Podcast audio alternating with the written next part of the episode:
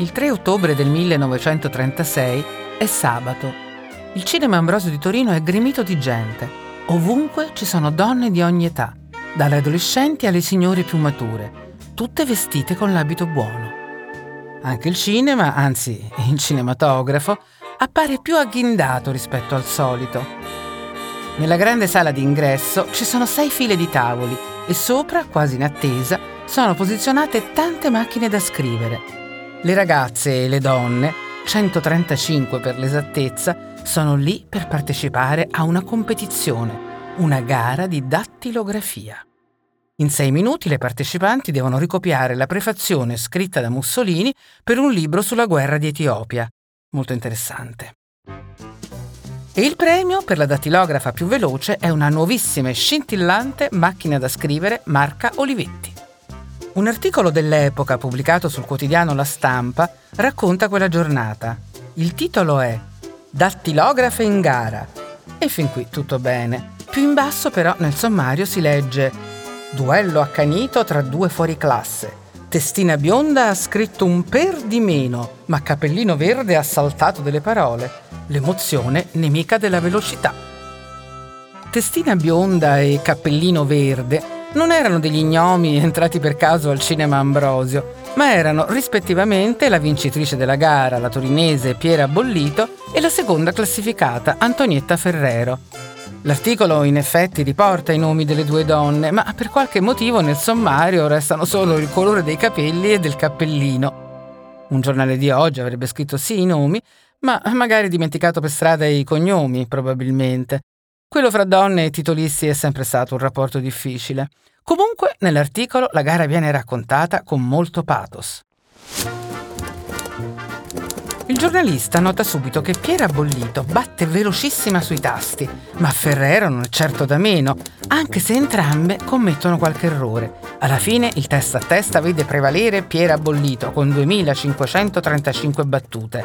Al giornale dichiara: Oh, sarei andata molto più forte, ma capisce l'emozione. Quel sabato di ottobre sembra quasi una giornata spensierata. Peccato però che in quel 1936 l'Italia si trovi sull'orlo del momento più feroce del ventennio fascista. Mancano due anni alle leggi razziali e quattro all'entrata in guerra. Da troppo tempo ormai le donne vengono considerate delle cittadine di seconda classe. Devono restare al loro posto senza alzare mai la testa, se non per svolgere mansioni considerate consone al loro ruolo, come appunto scrivere a macchina.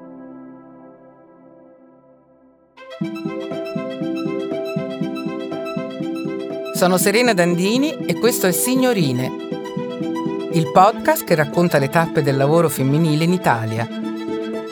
Signorine è un podcast di Cora Media e Intesa San Paolo On Air.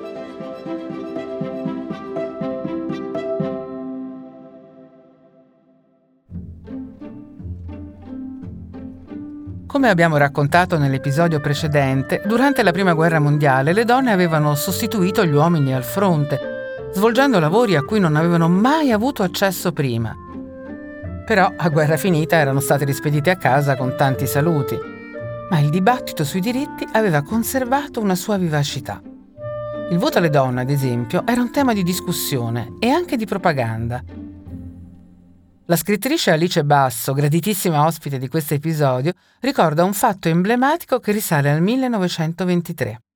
Una cosa che non, non si sa tantissimo, è che in realtà all'inizio Mussolini aveva lasciato intendere di non essere contrario addirittura al voto per le donne. Al congresso dell'Alleanza Internazionale Pro Suffragio aveva lasciato intendere che il fascismo avesse intenzione di eh, concedere il voto, se non altro, a delle, a delle, categorie di donne che oseremmo dire referenziate, quindi con un certo reddito, con una certa formazione e così via. Però era già un segnale di apertura, che ovviamente gli ha fruttato del consenso anche femminile in un primo momento. Poi è arrivato al potere e le cose sono andate come sappiamo. Fermi tutti, siamo di fronte a un tipico caso di ha fatto anche cose buone? Eh, ecco, no, è successo questo. A un certo punto, nel 1925, Mussolini concede effettivamente il diritto di voto amministrativo alle donne, anzi ad alcune donne. Peccato però che pochi mesi più tardi abolisca completamente il voto amministrativo, ma proprio per tutti, uomini compresi. Da quel momento il sindaco e i consigli comunali non vengono più eletti da nessuno, è il governo a nominare direttamente i podestà. Insomma, una fregatura bella e buona. La verità è che Mussolini ha sempre avuto un'idea ben precisa sul ruolo che, secondo lui, dovevano avere le donne, quello di madri, mogli e angeli del focolare, altro che diritto al voto. La storica del lavoro Fiorella Imprenti, ospite fissa di questo podcast, sintetizza così. Allora, la donna lavoratrice tendenzialmente per il fascismo non doveva esistere, eh, le donne per il fascismo sono madri.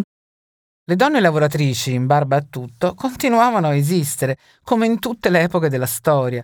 Il governo fascista però si accaniva in maniera particolare contro di loro, approvando nel tempo una serie di provvedimenti che andavano proprio a colpire le donne, a sabotarle. Sentiamo Alice Basso. La prima e più evidente discriminazione era quella salariale.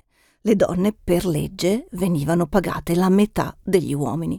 Un'altra discriminazione enorme si aveva già nel mondo scolastico, perché le tasse scolastiche per le ragazze vennero raddoppiate. Quindi non soltanto poi venivano pagate la metà quando andavano a lavorare, ma implicavano per la loro famiglia un investimento notevolissimo, che spesso non ci si poteva permettere, anche mentre si preparavano ad entrare nel mondo del lavoro, come se lo scoraggiamento fosse pianificato con anticipo e reso il più pervasivo possibile. Insomma, le donne potevano lavorare, ma senza montarsi troppo la testa. Potevano fare le maestre, ad esempio, questo andava bene, ma non diventare presidi o dirigenti scolastiche, sia mai. Per loro questi ruoli erano proibiti così come molti altri. Ecco Fiorella Imprenti. Vengono tolte alcune professioni considerate intellettualmente elevate e quindi l'insegnamento ad esempio della storia della filosofia o dell'italiano nei licei viene proibito per le donne quindi le donne non potevano insegnare determinate materie nei licei e nemmeno negli istituti tecnici.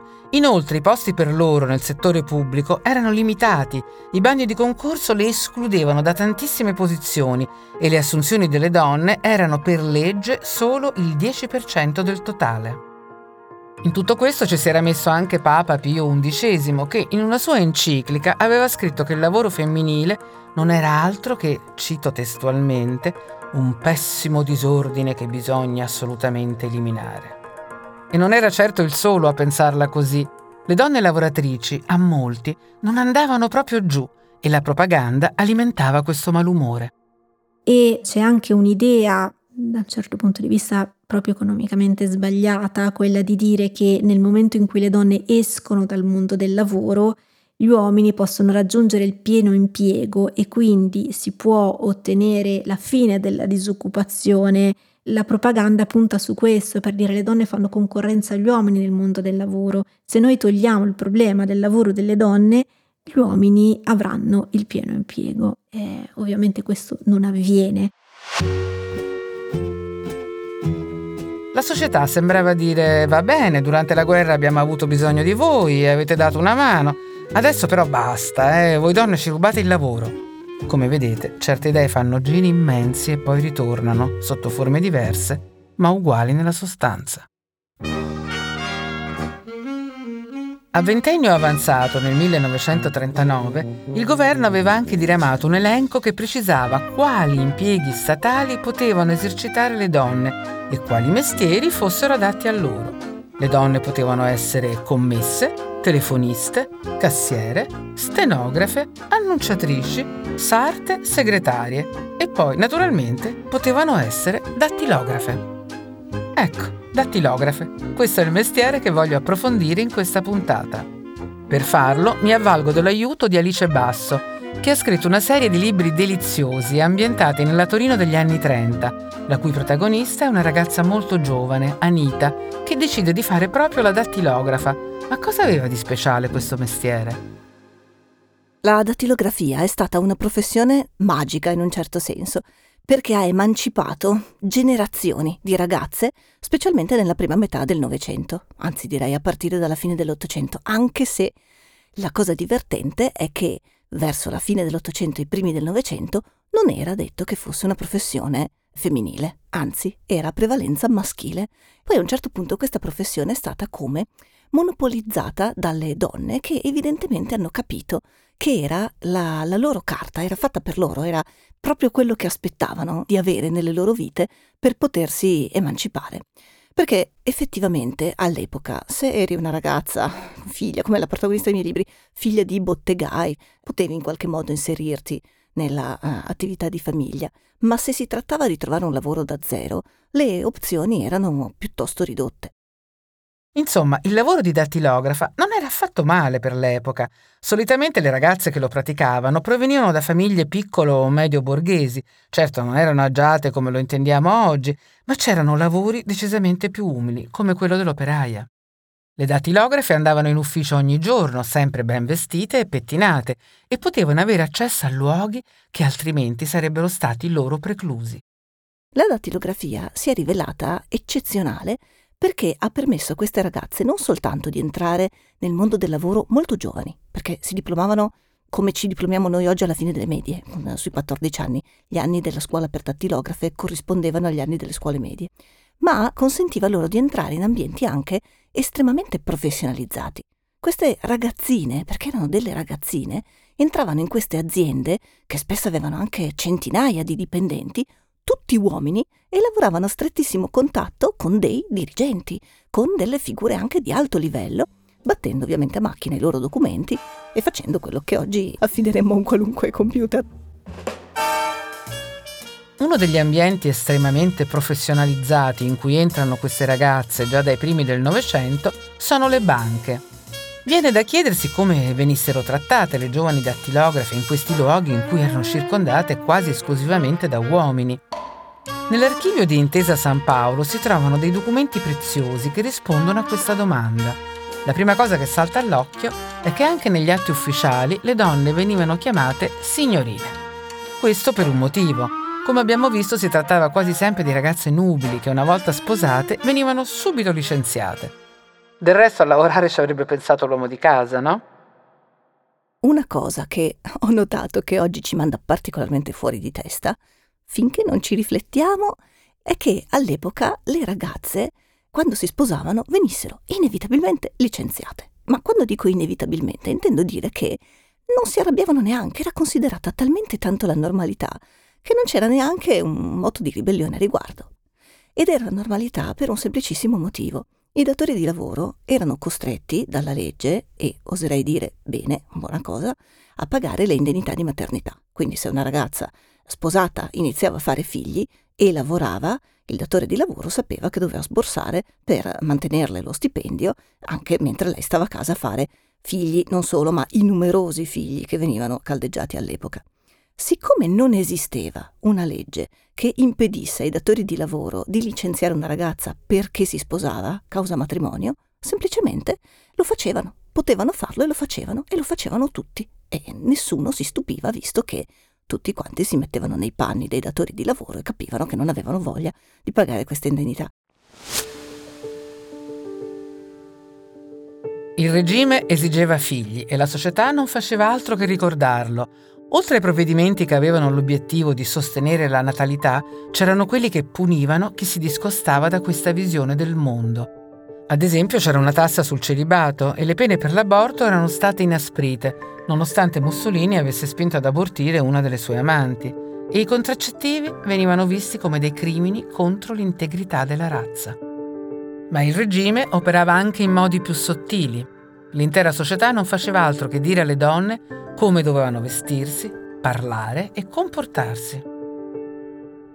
Erano anche anni in cui veramente c'era un controllo sociale capillare. Lo capisci molto bene quando leggi appunto diari, lettere, cose, insomma, la parola diretta di chi c'era e ti eh, aprono gli occhi su episodi della quotidianità, per esempio le ronde di camicie nere che a un certo punto si permettono di fermare le ragazze per strada a fare eh, le pulci al fatto che portino i capelli troppo lunghi, troppo corti, così via. Questa cosa dei capelli è sempre molto divertente oserei dire, ma prendetela con le pinze per noi oggi, no? perché non si potevano portare troppo corti, naturalmente perché ricordavano la sfacciataggine delle flapper degli anni venti, ma non si potevano portare neanche troppo lunghi perché il capello troppo lungo era indice di vanità e una brava donna pratica di casa non poteva certo passare tutto il giorno a spazzolarsi i capelli.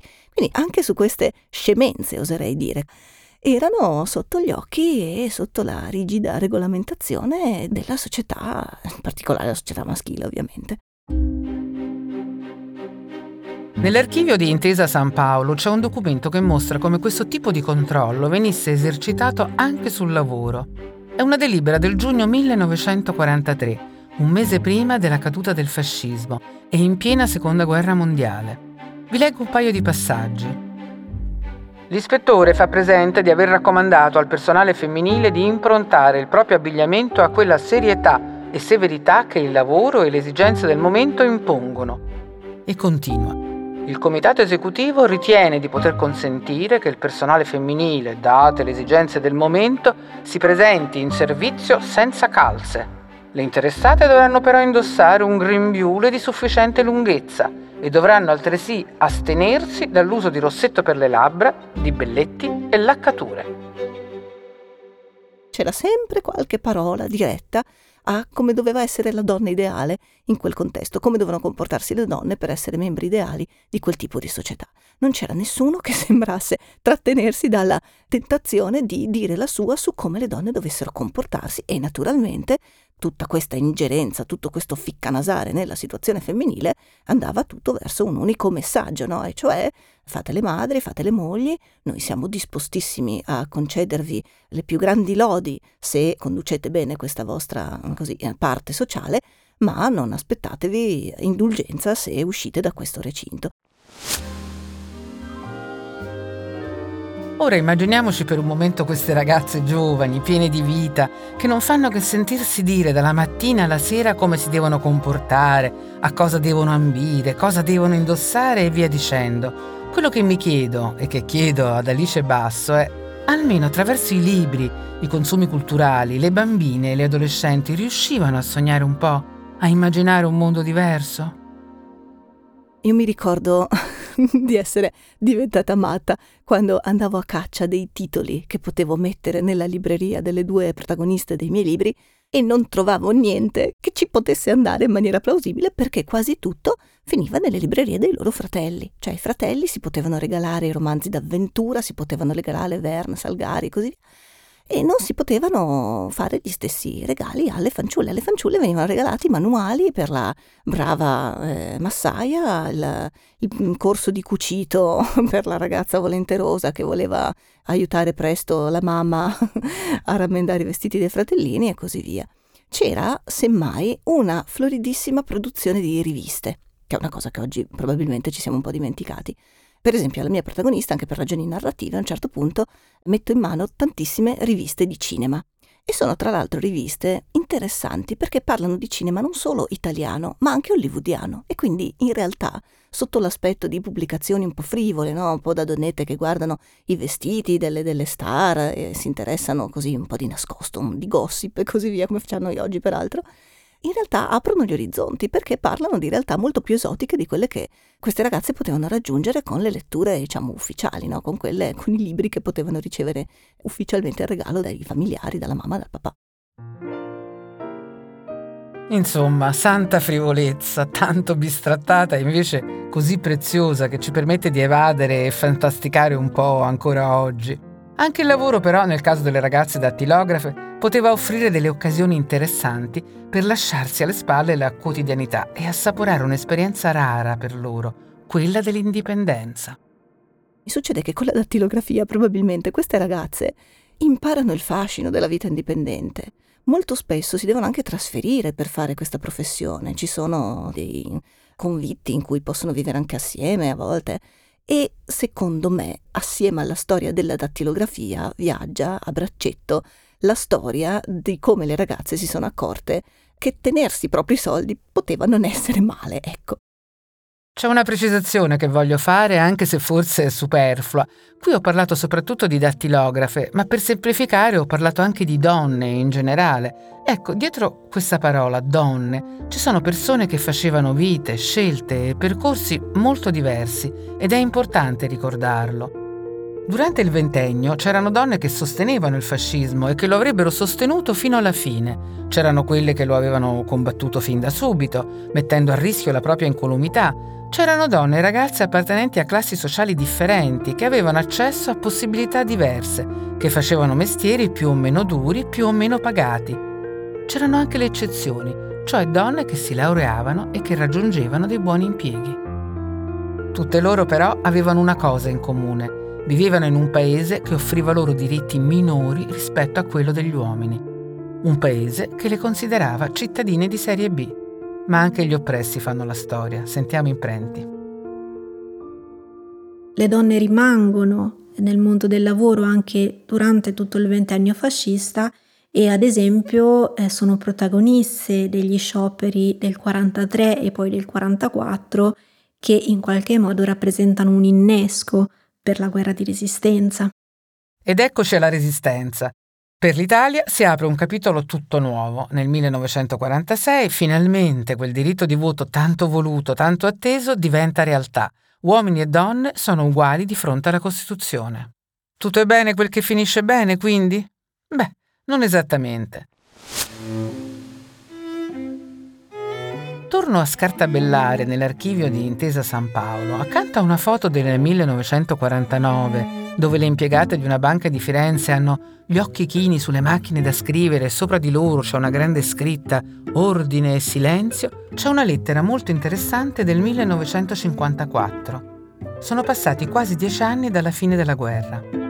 In questa lettera il sindacato chiede all'arcivescovo di Milano di intercedere a tutela di una signorina, sì, le donne vengono ancora chiamate così nei documenti ufficiali e non solo, che lavora in banca come impiegata. Questa signorina, che ha più di 30 anni, vorrebbe sposarsi, ma continua a rimandare il matrimonio perché non vuole perdere il suo impiego. Ha cercato di ottenere garanzie dall'istituto per cui lavora, ma non ha ricavato niente il sindacato spiega all'arcivescovo che il quasi marito guadagna poco, meno di lei e che l'impiegata deve mantenere il padre e la zia. Viene anche fatta leva sulla moralità del caso. La donna vorrebbe sposarsi, fare tutto in regola, è moralmente ineccepibile. C'è scritto proprio così, ma non potrà sposarsi se poi perderà il lavoro. Nella lettera si legge la signorina si accontenterebbe di aver garantito almeno tre o quattro anni di servizio dopo il matrimonio, per mettersi in grado di provvedere ai suoi nei primi tempi.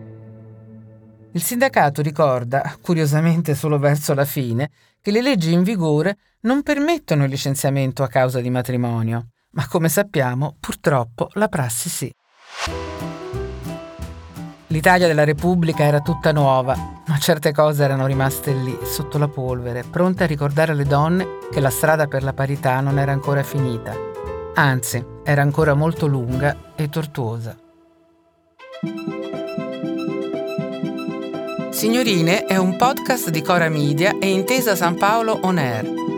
La cura editoriale è di Sara Poma. È stato scritto da Ilaria Orru con la supervisione di Sara Poma il supporto redazionale di Simone Clemente, la supervisione del suono e della musica di Luca Micheli. La post-produzione e il montaggio sono di Aurora Ricci. La producer è Monia Donati. L'assistente alla produzione è Sabrina Patilli. I fonici di presa diretta sono Aurora Ricci e Gianluca Volpi. La fonica di studio è Lucrezia Marcelli.